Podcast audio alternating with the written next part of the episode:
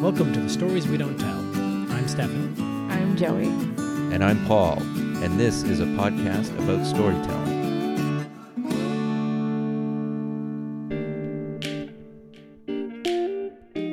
The Exquisite Corpse is a writing exercise invented by French surrealists in the 1920s. Each collaborator adds to a composition in sequence, but are only allowed to see what the previous person contributed. This is an audio version of this exercise, and we've asked each of our guests to write and record their own contribution based on a previous guest's prompt. Welcome to The Exquisite Corpse, Chapter 1.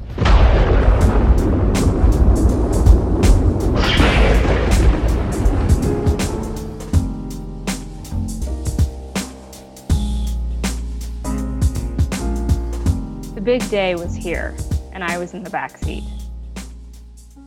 I was listening to my favorite band on the radio, trying to stay calm. I had always been a nerd, and the prospect of being dropped on the doorstep of my college dorm was nearly too much for introvert me to bear. They kept saying I would have a good time. The best years of my life, in fact. But that's also very confusing because it seemed they hated that time in their lives since they completely abandoned these interests and activities to become caricatures from a bygone era once I came along. Come, my lady. Come, come, my lady. You're my butterfly. Sugar. Baby. I'll make your legs shake. You make me go crazy. I can't believe my parents are sitting up there in the front seat, car packed to the tits, pretending that they didn't just quell my oncoming panic attack by not changing the station when Crazy Town came on. My dad parked in the college dorm unloading area, and I got out, opening the back of the station wagon. After unloading a suitcase or two, I shouted from the back, Hey, do you think we can turn the radio down? Instead, my dad cranked up the volume on the last part of Crazy Town. Come and dance with me. Come, come, my lady. You're my butterfly, sugar baby. Come, my lady, you're making my pretty baby. I'll make your legs shake. You make me go. My mum finally clicked off the radio. She had had enough, in more ways than one. I finished unpacking the car with no help from mum and dad. They didn't even look at me, and certainly didn't look at each other. Really, at this point, I expected nothing more or less. They pulled away, leaving me alone by the side of the road. Beside me, my small pile of everything I could call mine. All of my previous anxiety was gone. It drove away in my parents' station wagon. Arriving here was the start of a new life. I could breathe again. Nothing bad could possibly happen. I was finally free. Splat. It landed no less than an arm's length in front of me. Splat. A second one to my left. Splat, splat, splat. Three more like machine gun fire chasing after Rambo in the marsh. I glance up and see 20, no, must be more than that, gulls circling. Splat. I grab all that is mine and hurry up the steps into my new home. The awning of the dorm provides protection as my new neighbors scurry from their shelter. One man in particular caught my eye flared jeans, a studded jacket, and one single bag that he now held above his head for protection from the onslaught. He stood out, as unlike the rest of his peers, he isn't running in a straight line. Instead, he jukes and jives, one earbud hanging from his ear and the other swinging with him as he moves. He takes the steps two at a time before stopping abruptly in front of me. Greetings, he bellows, his shoulder length blonde hair still swinging in, with the kinetic energy that had brought him up the stairs at an astounding, uh, and yet to be perfectly honest, somewhat terrifying pace. The muffled echoes of gulls rattle in the awning. Damn bombers, the man says, hands on his knees, winded from his sprint. He takes one cautious step up the first of the three stairs between us, smiling and wiping the sweat from his face. His eyes are on me the whole time. They circle every afternoon, and I swear those damn birds are aiming their crap. You gotta move fast or splat. He claps his hands together, and I blink. He's taken another step. You with the new group? he asks, admiring the last step between us. Not exactly, I say. My things shift in my arms. I want to retreat to the dorm at my back, but if I move, everything will fall.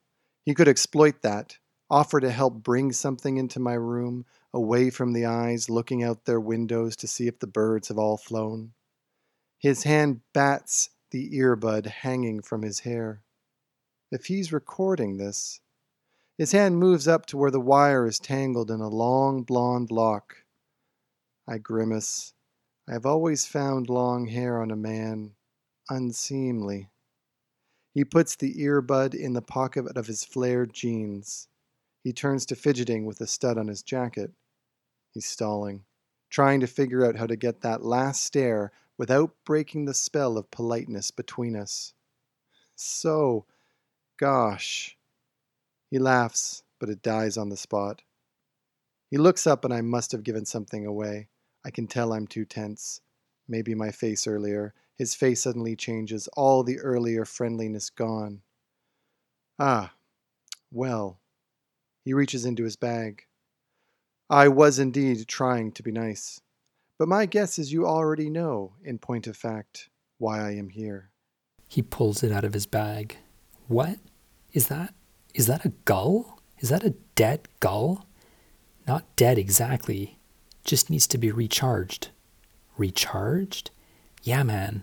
Birds aren't real. It's like I've been trying to tell you for all these years. Look closer. He hands the gull to me. It's on its back feet up in the air. Look at the eye, man. The eye. Holy shit. That's that's definitely a camera. I know. Now look up. See the gulls on the awning over there? We're being watched right now, man. We need to get inside. I think of my grandfather and the stories he used to tell us about top secret spy gulls from the war. We thought they were just stories, but if this is real, if this gull really is a robot, then my grandfather was right all along. Do you have a USB cable? We need to get the last 24 hours of video off this gull. It was flying overhead when it all went down last night. I think it saw everything. It would give us the proof we need.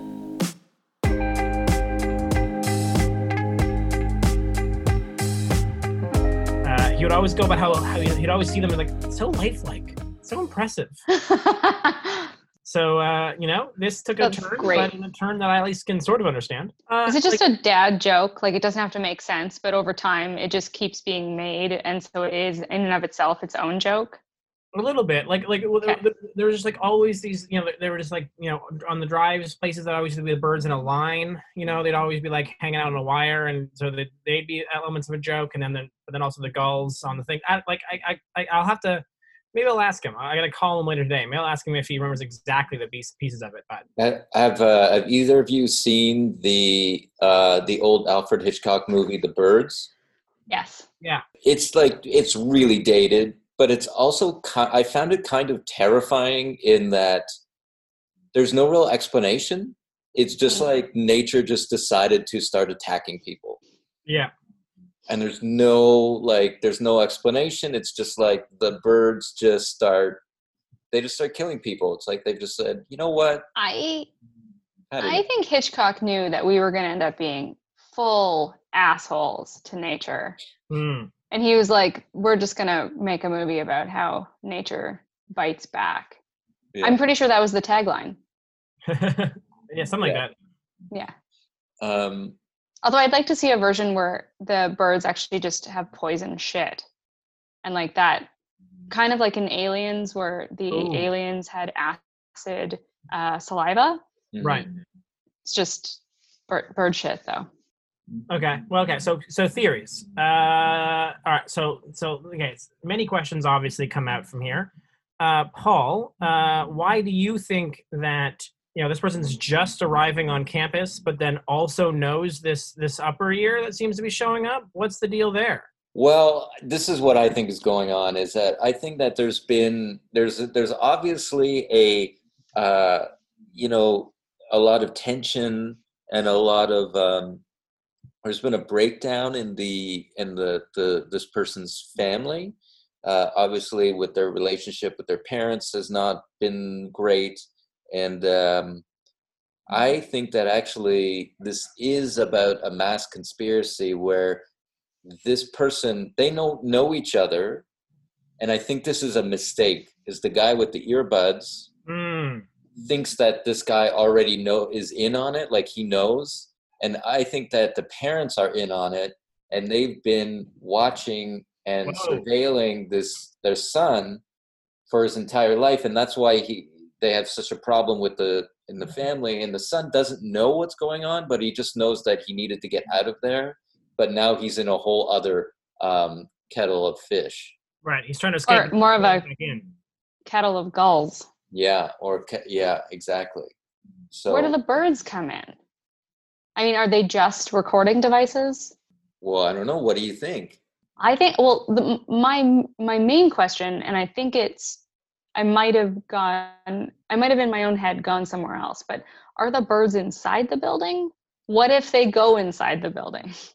That's maybe how we know that they are Hmm. just recording devices. Like if you see a bunch of birds in the bi- in the dorm rooms, then you're like, Yeah. this can't be. This can't be real.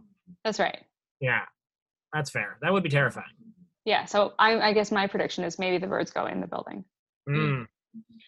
or do you think that this is just a way uh, that parents can monitor their children I was going to go a bit of bigger, Oof. higher level. I was going to say that this is sort of like you know, campuses are such the hotbed of uh, of uh, of anti-imperialism that it's actually the military's way of keeping an eye out uh, for for them. They're they're that this is like a, a way to keep an eye out on on any gr- large gatherings and to and to disperse large gatherings uh, Right. because because they can just shit on But wait, Hmm. what if it's more of like a like a Buffy the Vampire Slayer sort of thing?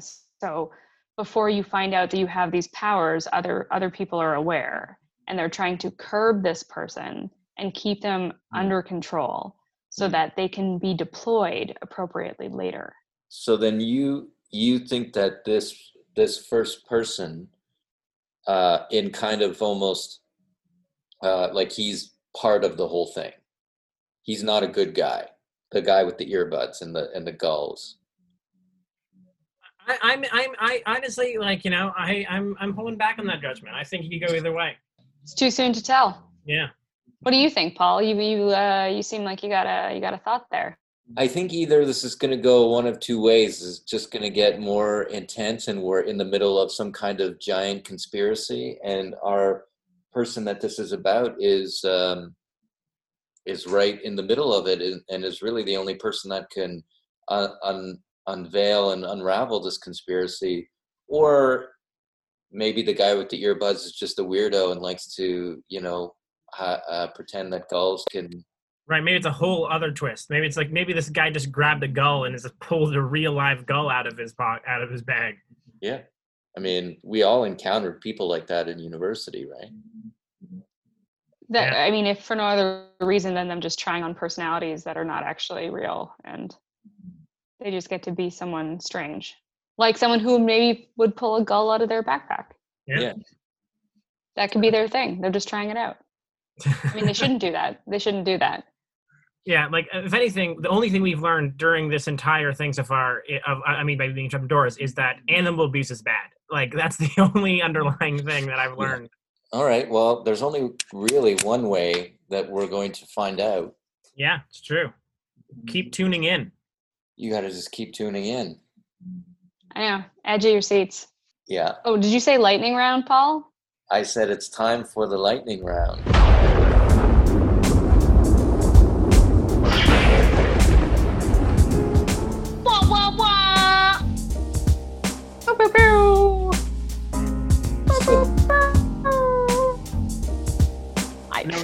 That's good. That's staying in for sure. Wah, wah, wah.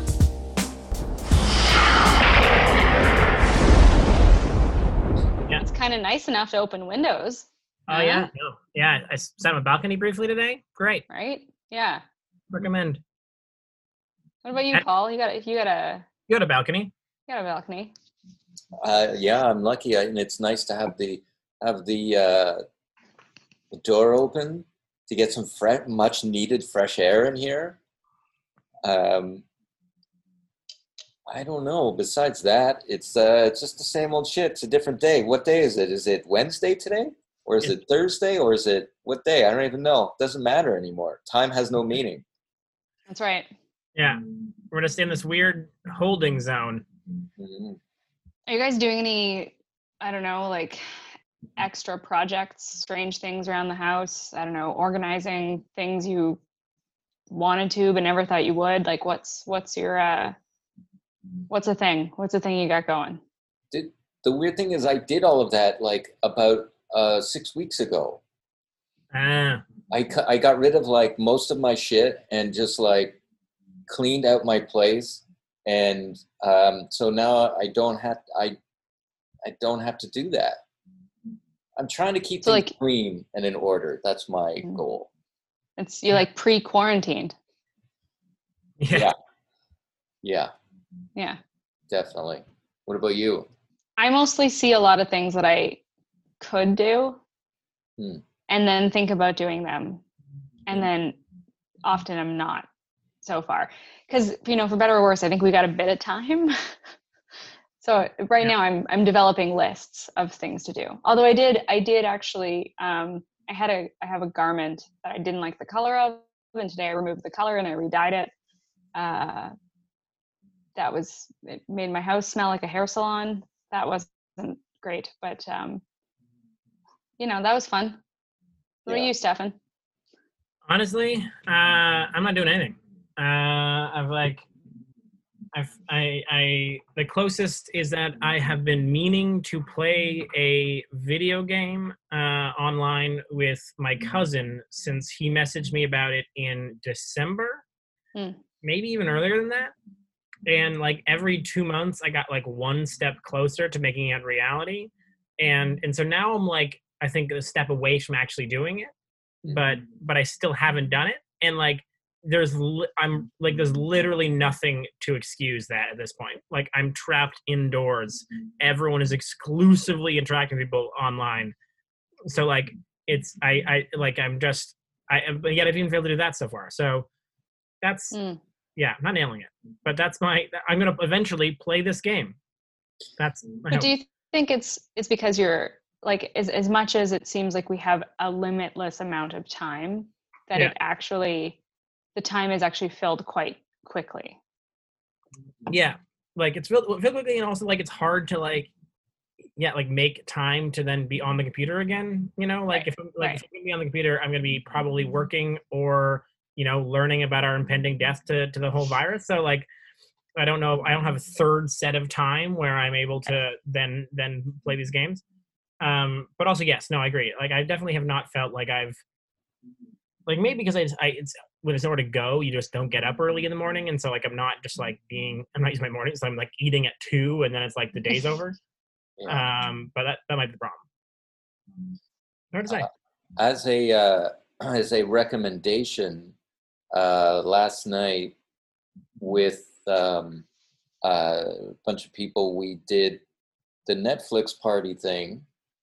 Ah. We did uh, if you remember last year that show uh, black mirror they uh, did a choose your own adventure episode oh yeah uh, coincidentally, the main character's name is Stefan.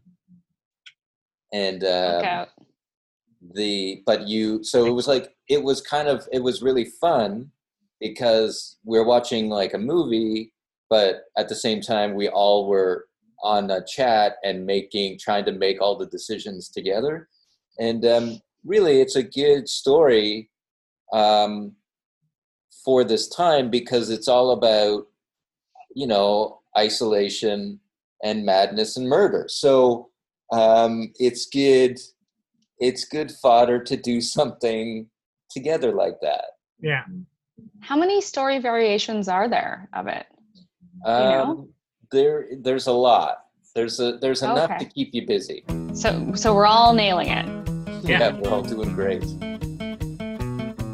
Thank you for listening to our podcast. Visit storieswedon'ttell.org and like our Facebook page for more information about our monthly events. And for more stories, check out our book available anywhere books are sold. This episode is brought to you by I'll show you mine if you show me yours. Stories! Stories.